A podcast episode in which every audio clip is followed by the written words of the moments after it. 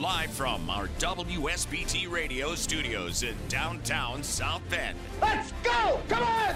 Ah! Welcome to Budweiser's weekday sports beat. Wow, don't blink. A lot of major intestinal fortitude going on here. On your home for Notre Dame football. Knocked down by Wooden. The game is over. The Irish is upset. Florida State. Notre Dame is number one.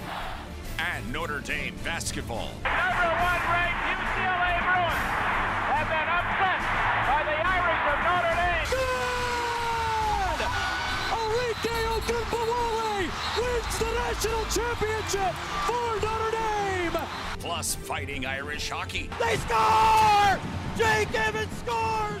Notre Dame three point seven seconds away from a spot in the national championship game. The N F L and Major League Baseball. Oh my gracious, yep. How about that? Sports Radio nine sixty W S B T, W S B T radio dot com, the free W S B T radio app. Big time budgets! Now, here's your host, seven-time Associated Press Broadcasting Award winner, Darin Pritchett. I don't sing. I really don't do karaoke, so I will save you a line or two of Sweet Home Alabama. Wow. Tyler Buchner did not take long. Visited Tuscaloosa yesterday, and he's already made the announcement. Tyler Buchner is now a quarterback for the Alabama Crimson Tide. Welcome to Budweiser's Weekday Sports Beat. From our studios in downtown South Bend, a couple of three irons away from the campus of the University of Notre Dame, it is eight minutes after five o'clock on this Thursday, April the twenty-seventh of two thousand twenty-three. Five days ago, Tyler Buchner was running around Notre Dame Stadium, not having the greatest of days, to be quite honest, while his counterpart Sam Hartman had a fantastic day during the Blue Gold game. Who knows how much that had to do with the end result? Bottom line is Tyler Buchner jumped into the transfer portal, visited Alabama yesterday, and just like that, he's playing for Nick Saban. That happened quickly. We'll get to that conversation more coming up in just a couple of seconds. Also on the program this evening, I will attempt on the night of the N F L draft to go through my mock draft for the first eighteen picks. I took it through number eighteen because the Detroit Lions have two first-round picks.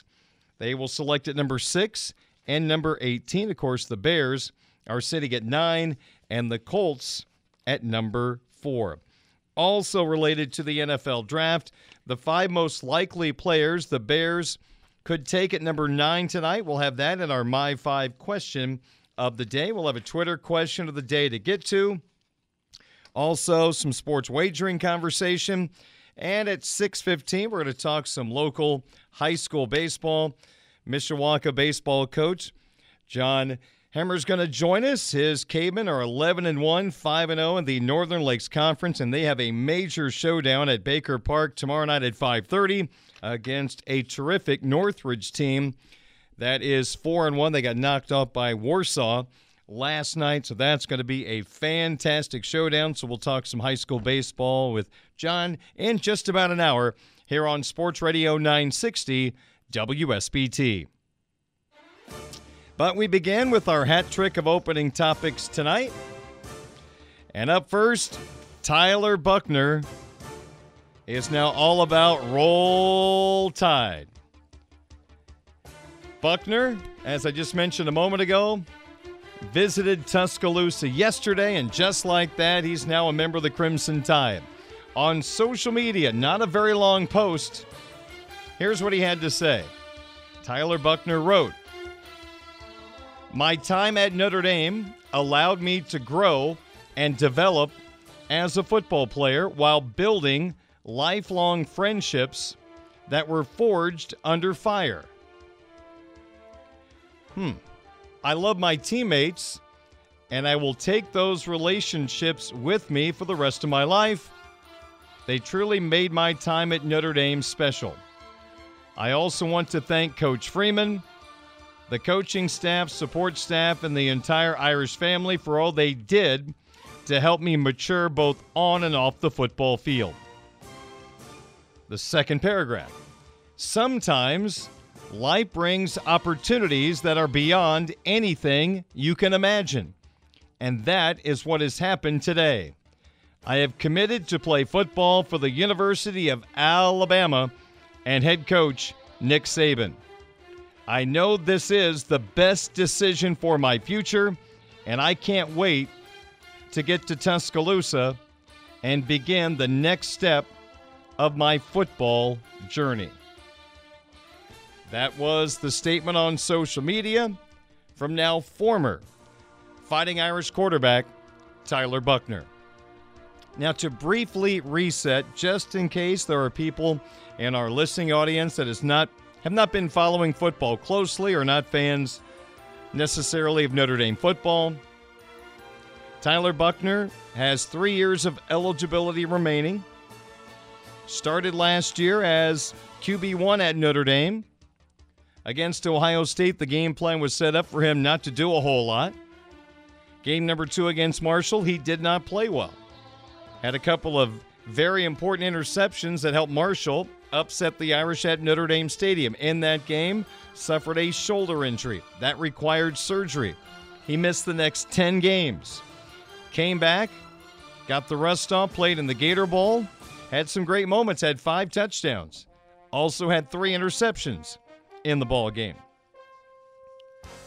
Notre Dame wanting to improve their chances to make the playoff and improve their chances of winning a national title, went out and got a veteran, proven quarterback in Sam Hartman from Wake Forest, who rewrote the Wake Forest record books and portions of the A C C record books.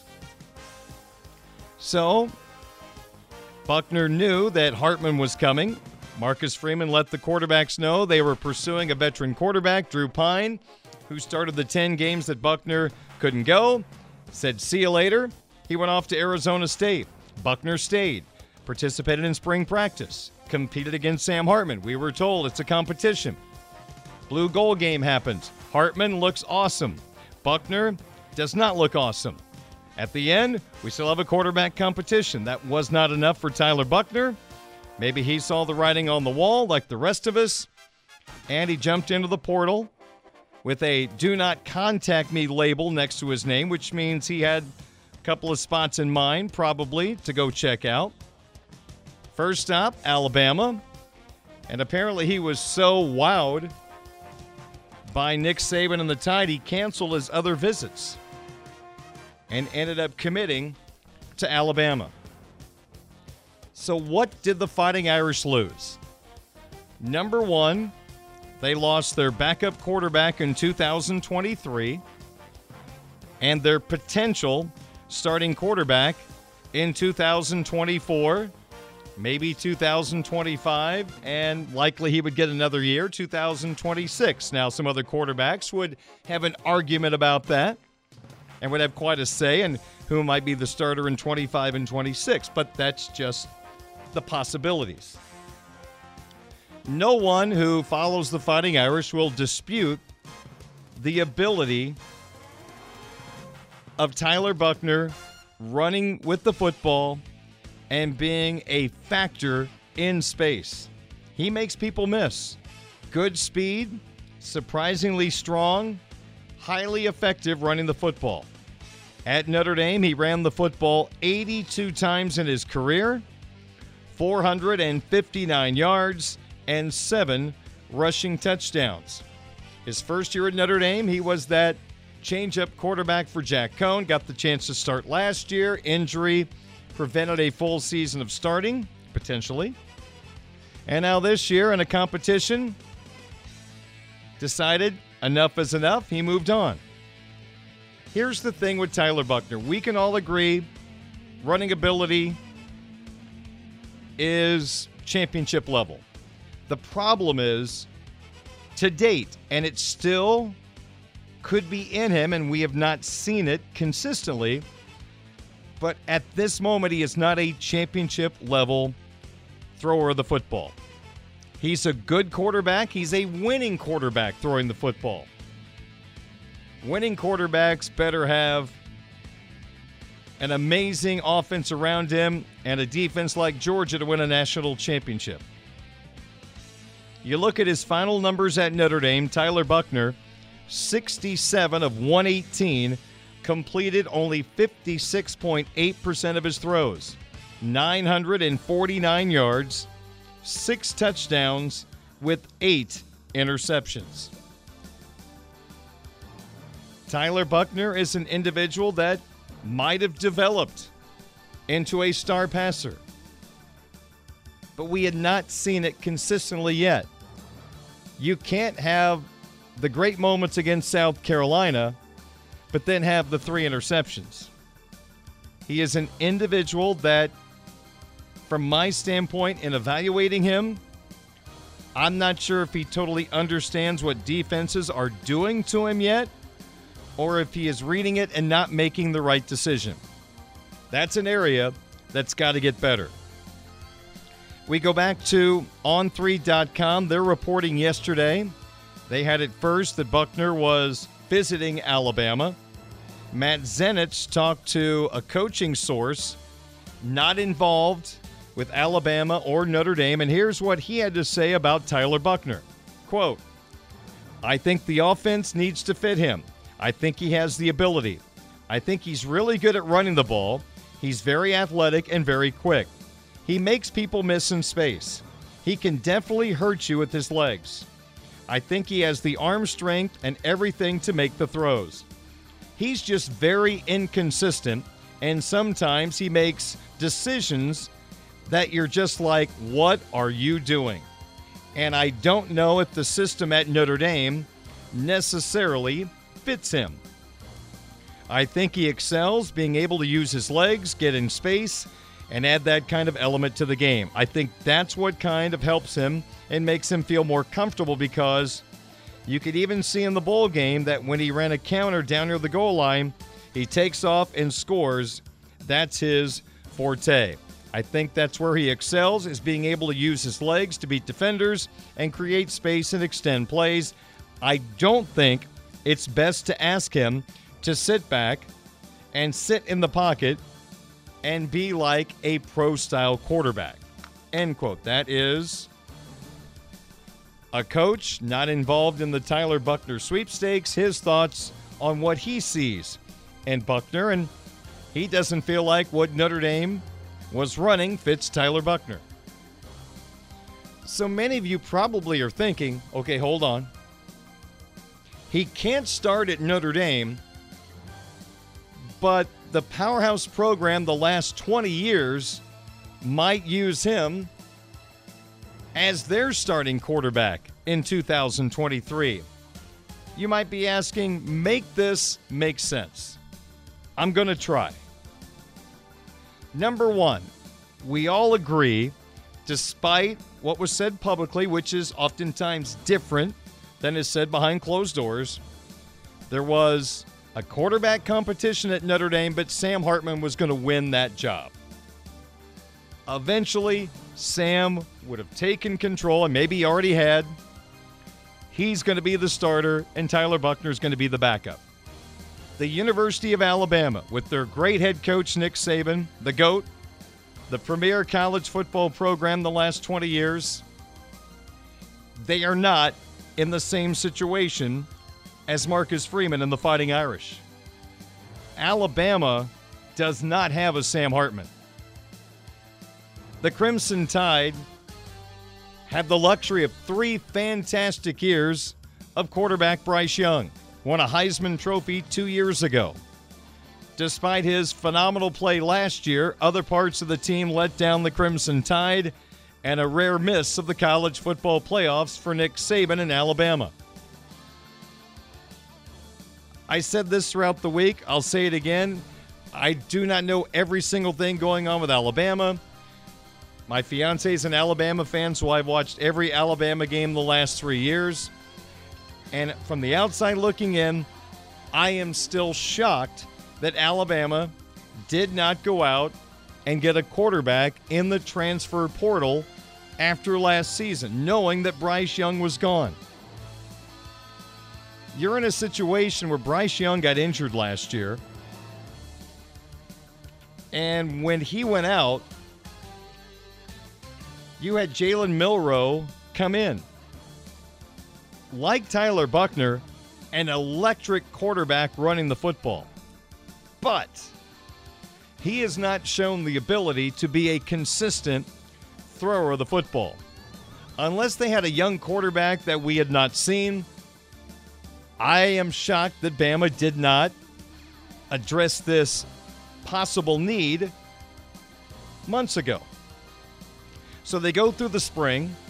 Jalen Milroe and Ty Simpson are the top two candidates to be Alabama's quarterback. Things don't go great during the spring. Saban does not throw roses at the feet of these quarterbacks at the end of the spring. Those two guys combined for three interceptions in their spring game and completed less than fifty percent of their throws. That's not promising. That is not going to beat L S U. That's definitely not going to beat the Georgia Bulldogs. So now you leave spring, and you've got quarterback question marks. According to people who study the portal, in this spring portion of the portal, Tyler Buchner was the best option out there. Tommy Rees brought Tyler Buchner to South Bend. Recruited him, felt like that was my guy, signed him. Tommy Rees left for Alabama during the offseason to become their offensive coordinator and quarterback coach. I'm still shocked that happened, considering the high standard of Alabama offenses, and what happened here in South Bend was not Alabama standards. But the fact is, Tommy Rees is at Alabama. Tyler Buchner looking for a new place to go. I mean, he walks into a, a wonderful spot. One of the elite teams in college football needs a quarterback. And the guy who likes you, recruited you, and coached you is now in charge of that offense. You talk about Christmas coming early. So that's why there is an outside chance, despite what Alabama has accomplished, going to the playoffs, winning championships the last twenty years, they might need Tyler Buchner more than Notre Dame does at this particular moment. Bama needs to solidify their quarterback position, and the hope is they can groom Buchner into a more efficient thrower of the football, make better decisions.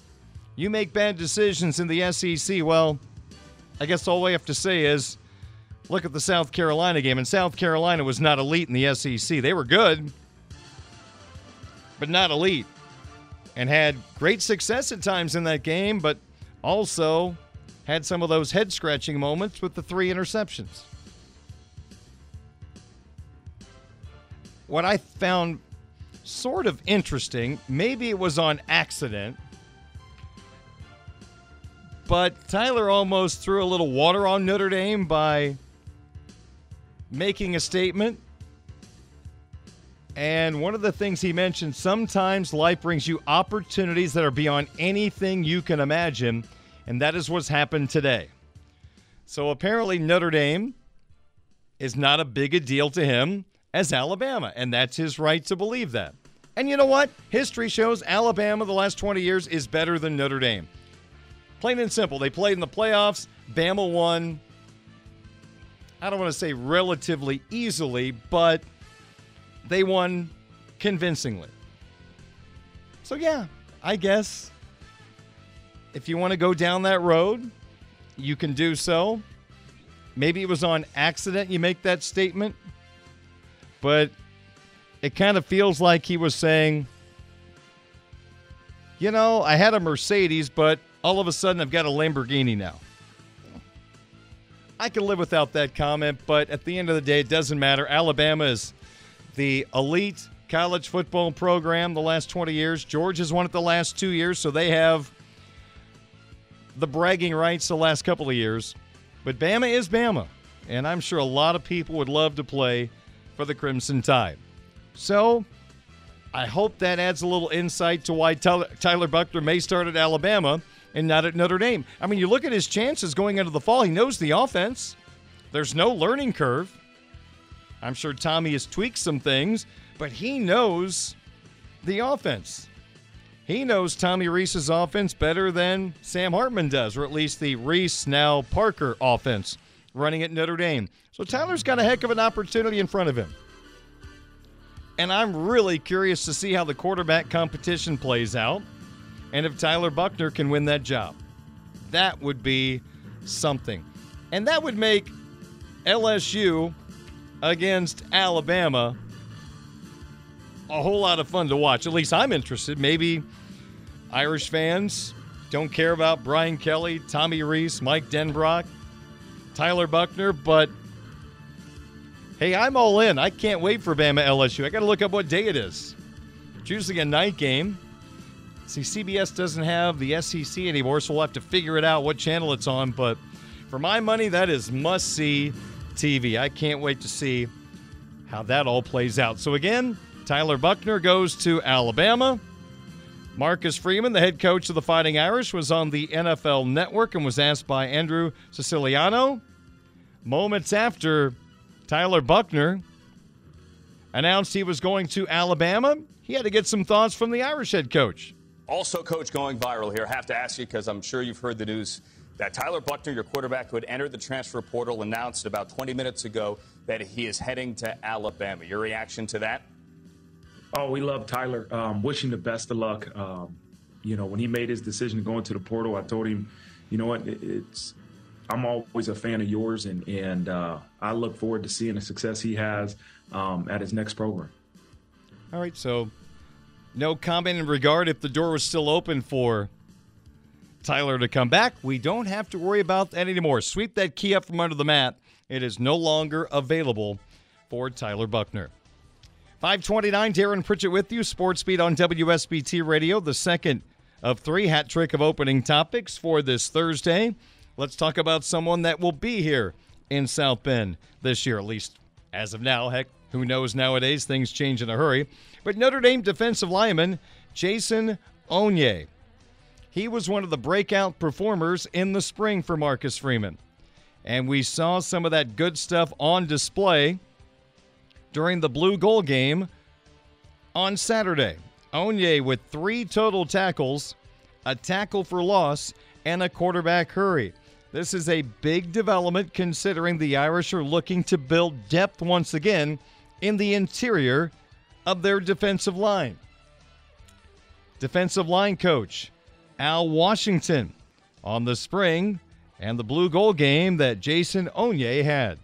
Yeah, and I'll be honest, like a year from now, or a year ago, I should say, where he was to now. I mean, he is, he's taken off, and really credit him, because I think there was a point where he really could have, you know, going the other way. You know, he could have pulled away, made excuses. Um, it was like, uh, I remember like it was yesterday, it was during the fall. He had a moment. Uh, he wasn't happy, he wasn't playing. And, you know, we get those conversations, but he made a decision. And to his credit, he stuck through, stuck to it, and now he's kind of breaking through. He still has a lot to work on. He'd be the first to tell you. But the thing about Jason that's redeeming is he loves football.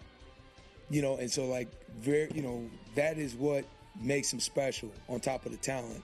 His love helped him endure all those tough moments, and so he, we're counting on him to be uh, at his best, and, and to his credit, he's he's working towards it. So um, he's got to keep working, though. You know, our conversations are really, you know, um, focused on the things where he's got to improve, and I think he likes that. I don't think he likes, you know, to be told he's doing great. I'll let you guys do that. I'm telling him the stuff he needs to fix and attack, and he's kind of, it's a good state for him.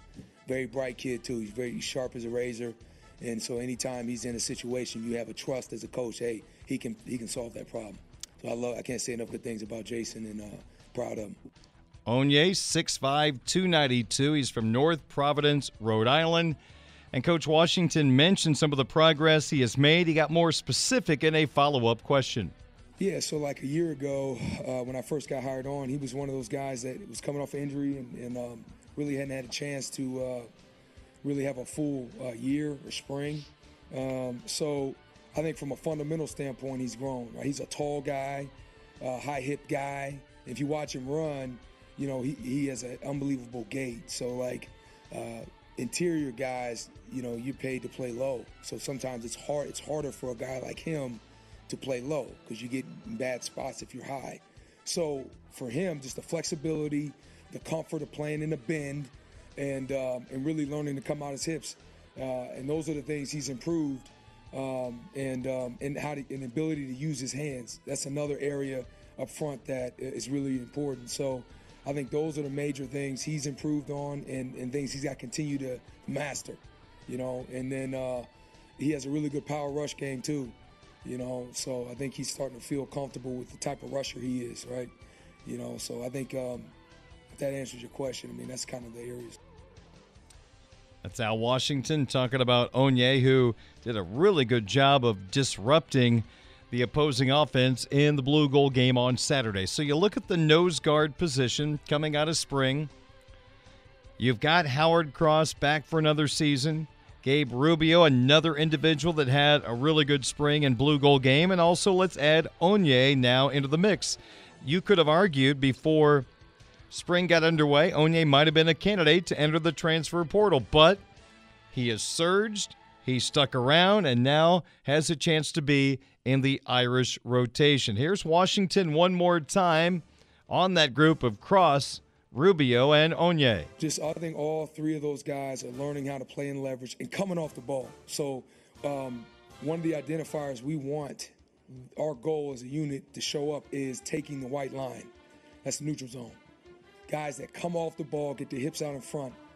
And so uh, that's something that I feel they are uh, improving, you know, uh, on and in, coming out of their hips, the ability to use their hands, um, and they're able to get off of blocks.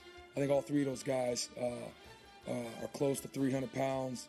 They're all long, and they're they're all, you know, bought in. So, man, I'm really excited about the direction those those three guys are moving, man. I, I feel like we got a chance to, to, to make some noise. So we got to we got to put it on the field, obviously, but it's been a good spring. Defensive line play was my number one concern coming into the spring.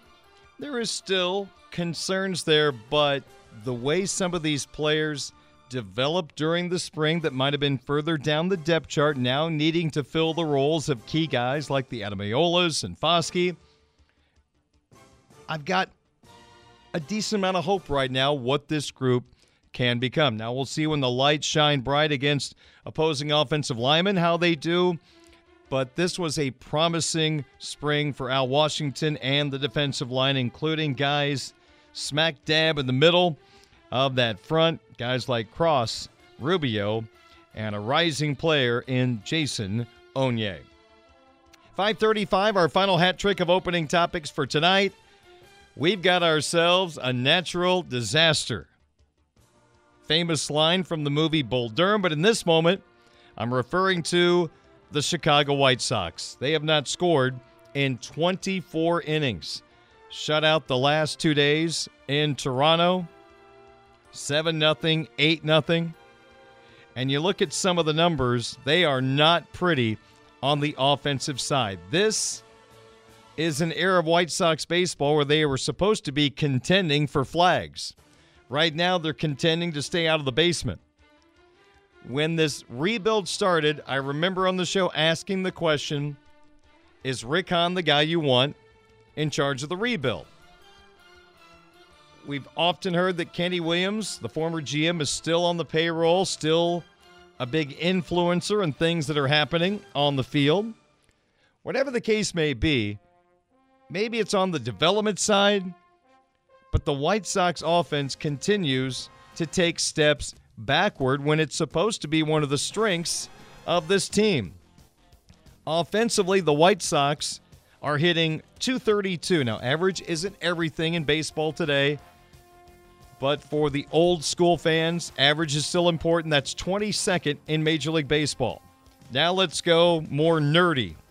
On-base percentage, two ninety-two. That is twenty-eighth in Major League Baseball. Slugging percentage for the White Sox, three seventy-three. That is twenty-third in baseball. We'll get really nerdy here. O P S, which is on-base percentage, plus slugging. That is six sixty-five, twenty-fifth in the bigs.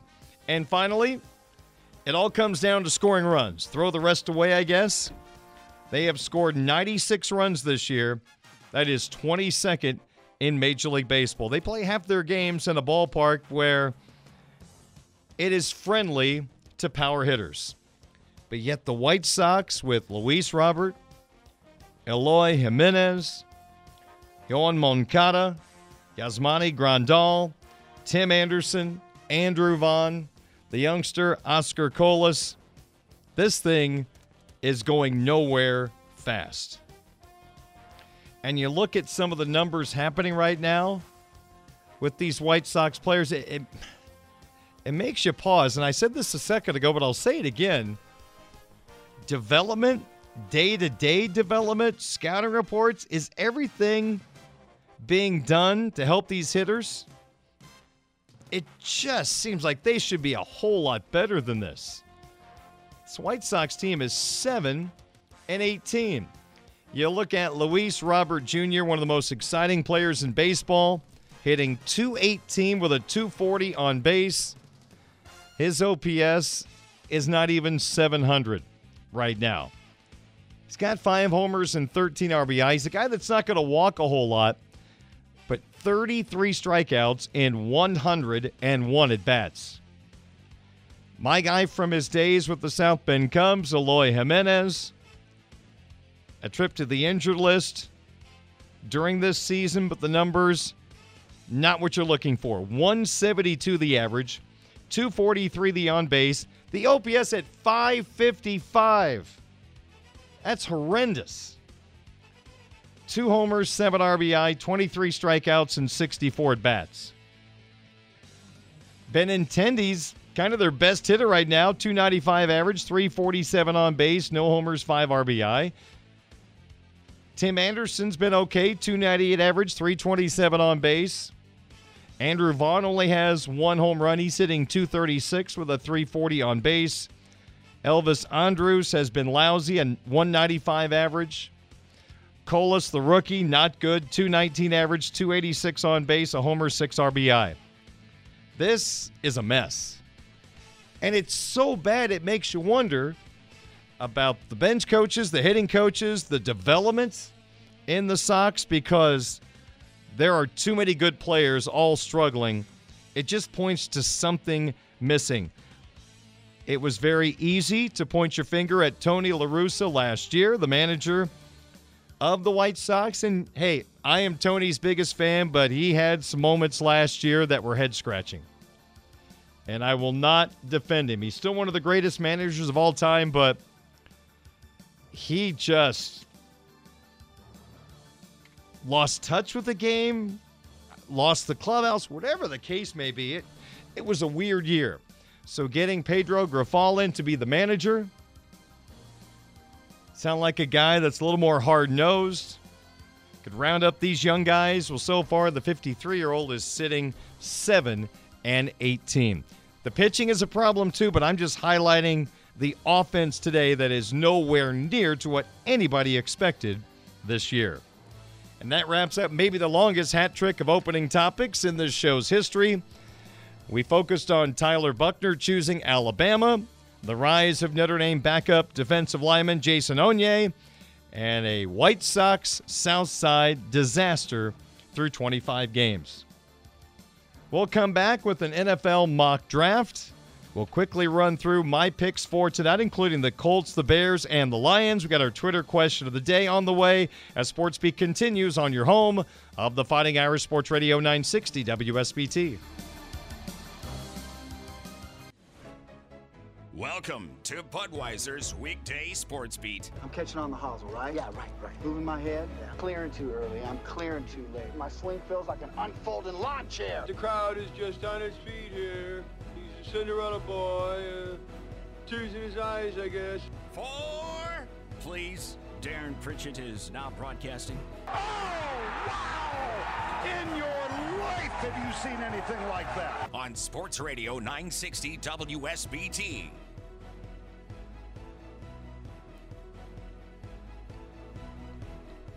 five forty-six at Sports Radio nine sixty W S B T.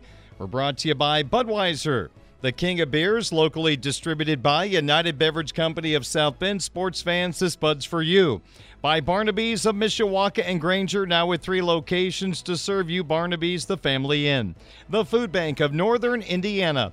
Hunger is a story we can end. Find out how at feed indiana dot org. And Bethel University Adult and Graduate Studies. Visit bethel university dot e d u slash solid ground for details. The N F L Draft round number one is tonight, eight o'clock Eastern Time on many networks, A B C, E S P N, and my preference, the N F L Network. Michael Mayer of the Fighting Irish, the outstanding tight end, should hear his name called at some portion in round number one.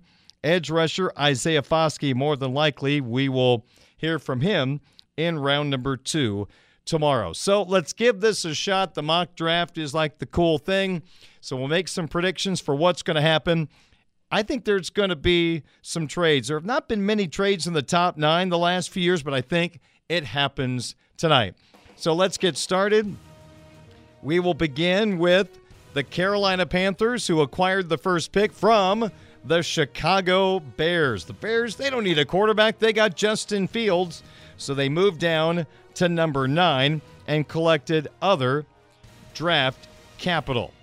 So the Panthers move up to number one. Frank Reich is now their head coach. The Colts let him go, and the Panthers said, we'll bring in this guy that we feel like can make us a winner, in particular on the offensive side of the football. So my prediction is the Carolina Panthers, with the first pick in the National Football League draft, will take the former Heisman Trophy winner, quarterback Bryce Young from Alabama. The first time in Crimson Tide history, the number one pick in the draft comes from their program. Up next, the Houston Texans. Do they move out of this spot? The speculation is they may not go quarterback after all. They may wait later on in the first round when they pick number twelve to take their quarterback. So let's play that game. Let's say the Texans do pass on a quarterback at number two. They're going to take the best non-quarterback available in this draft. And I believe that is another member of the Alabama Crimson Tide, edge rusher Will Anderson. I've got going to the Houston Texans at number two. Now we go to number three. This is where it really gets interesting. The Arizona Cardinals do not want to pick here. They want to move down because they don't need a quarterback. Well, they have Kyler Murray. He's out until November due to an A C L injury. But they want to get out of Dodge, and I think they will. And I've got the Tennessee Titans jumping the Colts to get to the number three spot. And with the third pick in the draft, the Tennessee Titans will take Ohio State quarterback C J Stroud. Which brings us to the Indianapolis Colts. They're finally going to get a young quarterback to groom. Piecing together veteran quarterbacks the last couple of years has not worked out. So it's time for the Colts to hopefully find their franchise quarterback. And at number four, the Colts are going to go with a guy who physically is a monster. He's got a little bit of that Brady Quinn build, and that is Will Levis, the quarterback from Kentucky. Moving along to number five, thanks to the Russell Wilson deal, the Seattle Seahawks will now pick at number five, with the Broncos moving out of that spot. Well, Pete Carroll, we know him from his U S C days. That defensive background. I think they go defense.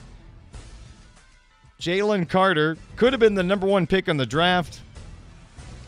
Didn't have a great pro day. Some things off the field. Doesn't look good. This could be the best pick in the draft or the worst. Simply put, you just don't know. But I've got the Seattle Seahawks taking Georgia defensive tackle Jalen Carter. At number six, we've got the Detroit Lions on the clock. This is a part of the Matthew Stafford trade from two years ago. I believe in this guy. I have no problem picking him. I think this is a can't-miss pick.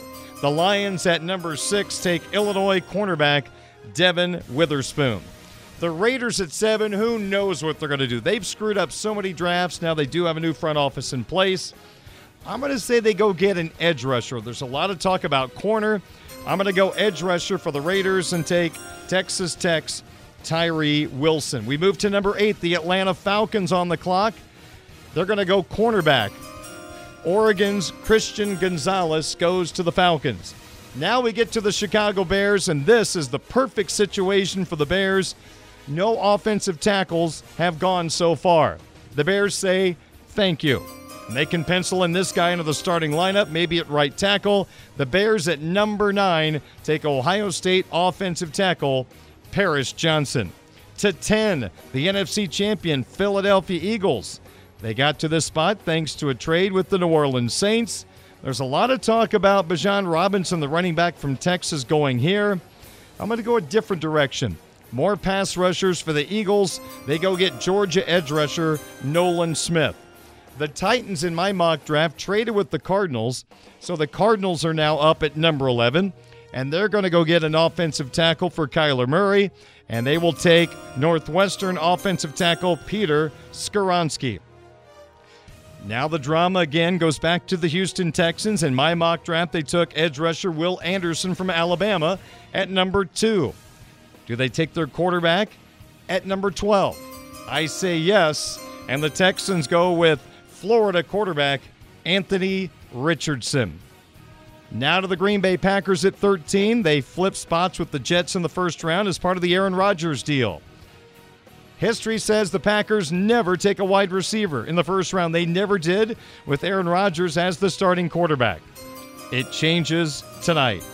The Packers at thirteen. They get Jordan Love some help. Jackson Smith and Njigma, wide receiver, Ohio State. Now to fourteen, the New England Patriots.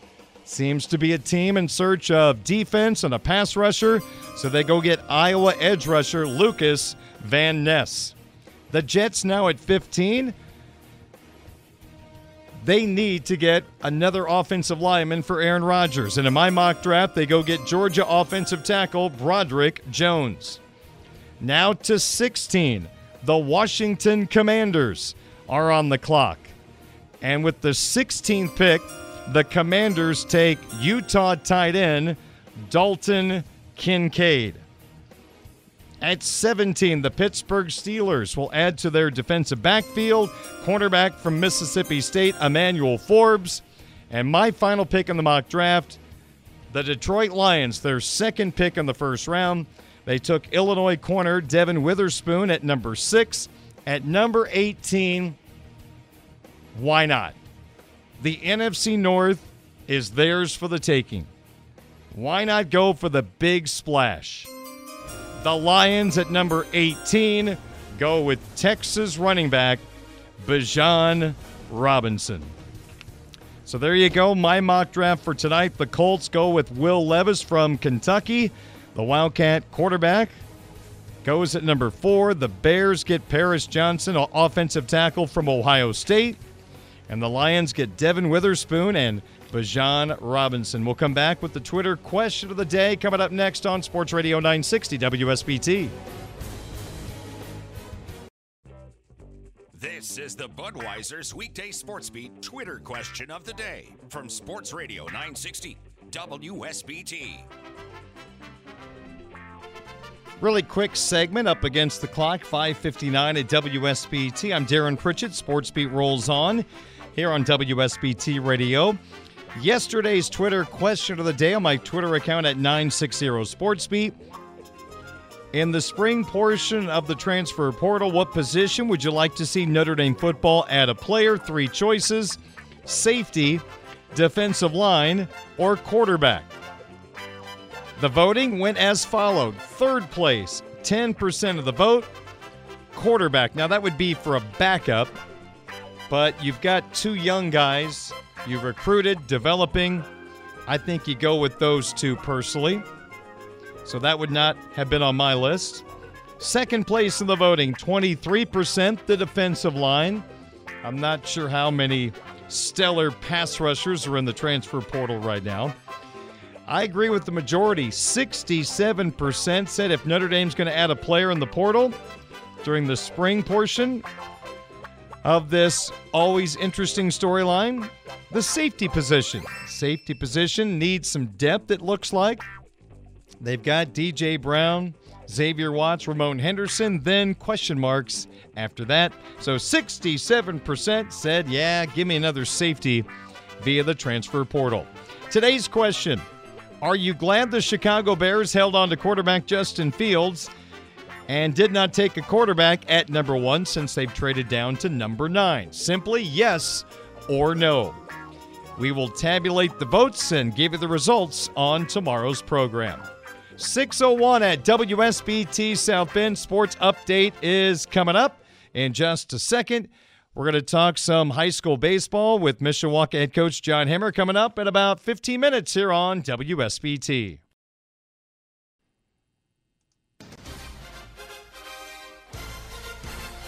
It is seventeen minutes after six o'clock on this Thursday evening. Budweiser's Weekday Sports Beat continues on nine sixty A M W S B T, streaming live at W S B T radio dot com and on the free W S B T radio app. Well, we have some outstanding local high school baseball teams. Boy, the season is flying by. You've got some outstanding teams. Of course, Penn, the defending state champions. Northridge having a great season. Marion, Saint Joe, and the Mishawaka Cavemen are off to an eleven and one start. They are currently in first place in the Northern Lakes Conference with a record of five and oh.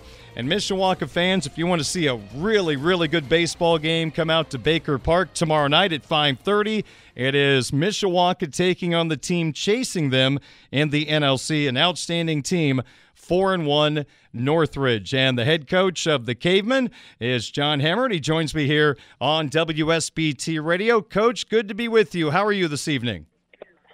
I'm doing great, Darin. Thank you for having me on the show. Always appreciate your time. And, Coach, it has been a fun, fun year to be a follower of Mishawaka athletics. You just look at the boys' side, the football team, their normal success, winning a sectional, the basketball team winning their first sectional in thirty-seven years, the wrestling team winning a state championship. I guess you've got to follow suit. You've got your team off to a great start at eleven and one. So give me your overall thoughts of what you've seen from your team so far this year. So far, so good with the team. We've been playing well together, uh, doing just doing the little things, as I like to tell them, uh, that we need to do. Uh, putting the ball in play, throwing strikes, making the plays. I mean, that's the big part of the game is just doing those little things because they add up to big things and winning ball games. Coach, when you look at last year's lineup and your starting rotation, it basically came with you this year. Last year was a team over five hundred. In the sectional semifinal, you had the lead on an outstanding LaPorte team. The Slicers came back and won that game late. But knowing what you had, did you feel like this team had the opportunity, if all goes well, this could be a really, really good team? Definitely, uh, with the great uh, outlook on this season, you know, with the great group of seniors, they're very talented. They're very cohesive as a group. Knowing what they have done on the off season, getting in the weight room, being committed to winter workouts, it just showed that they really wanted to have a great year this year from start to finish.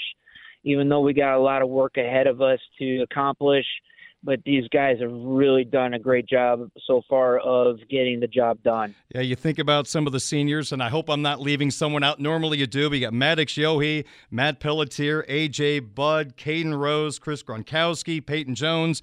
I mean, that's a really good nucleus of your lineup right now, Coach, and I really have been impressed with the way they situational hit. And this is a group that's been very good at putting some big old ugly numbers on the board so far this year. How do you like the way this team has handled the bat so far? We've been attacking the ball pretty well. We've been working on a lot of situational hitting, uh, especially with breaking balls uh, in, in batting practice. So we're you know coaching them through uh, different situations of why we do these things and, uh, you know, what to look for in certain situations. And the kids are really uh, bought into what we are telling them uh, so that way they could succeed. And it's it's evident, um, you know, with Coach Braubender uh, teaching them well, with or working with them on hitting, uh, the kids have really bought into what he has been doing. Uh, so he, he, Coach Braubender has been a great asset to our program, leading us with our hitters. Mishawaka baseball coach John Hemmer, my guest here on Sports Radio nine sixty W S B T. The game of baseball, sometimes you can have a great offense, but it's all about pitching and it's all about defense. Coach, give me your thoughts on your pitching staff so far, which has been really good, and one of your major assets in your rotation, Maddox Yowie, has not even pitched so far this year.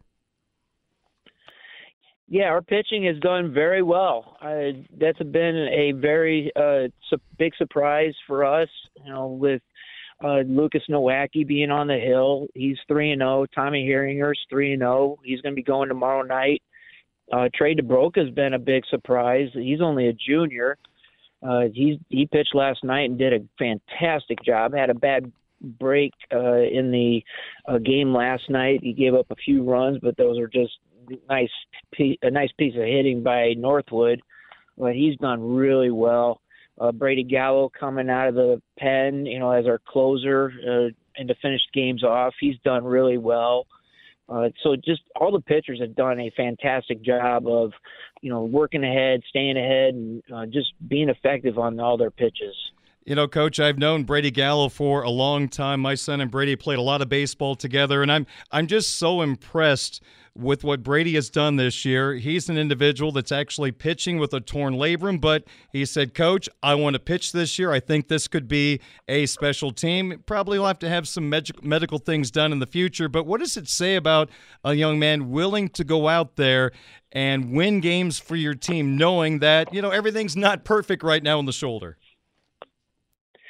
He just loves playing baseball, but again, he loves his team. It's how you can't say anything more about that because he just works so hard. He loves playing baseball. He's determined.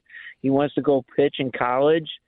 Uh, he just wants to win for his teammates. So when when you're he's setting his team above himself, that says a lot about him. Hmm. Well said. Well said. Well, Coach, this is a team that I'm sure has a lot of goals that they are still hoping to achieve. Is that something you lay out for your team, what you want to accomplish, or they talk to you about what they want to accomplish? What are conversations like in the preseason with your team? Well, we talk about uh, what to expect for the, you know, the high school season, because most of these kids don't really understand what it go, what they can achieve, you know, both as a team and as an individual. So, you know, we focus, you know, from the with the end in mind, with uh, winning state, winning conference, uh, winning sectionals, you know, and then breaking it down to winning every game. And then with individuals, they we talk about, you know, winning, being M V P, being all conference, all academic, all state, all state. There's so many things that these kids can look forward to. But then we also talk to them uh, and get their input about what they want to achieve. So that gives them a sense of ownership of their direction of how they want to have their season.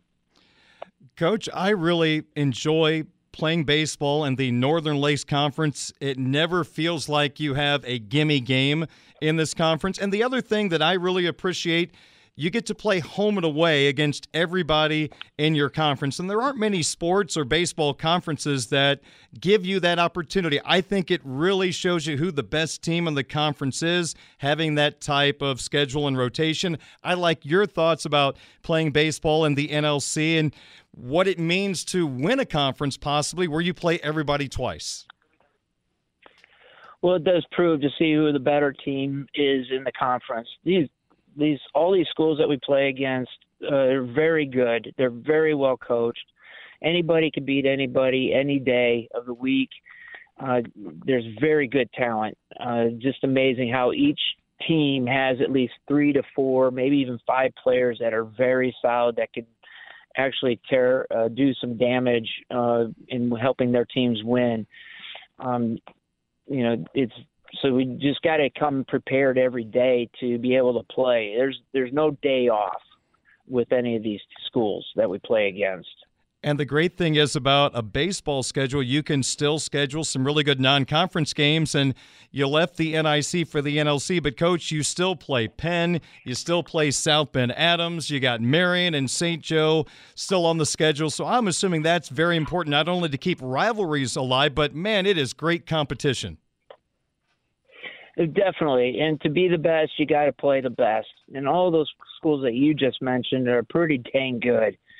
And that's only going to help us get better as a team, get us ready for conference, and hopefully get us ready to go into state where teams are going to be playing at their highest level to hopefully go down to state.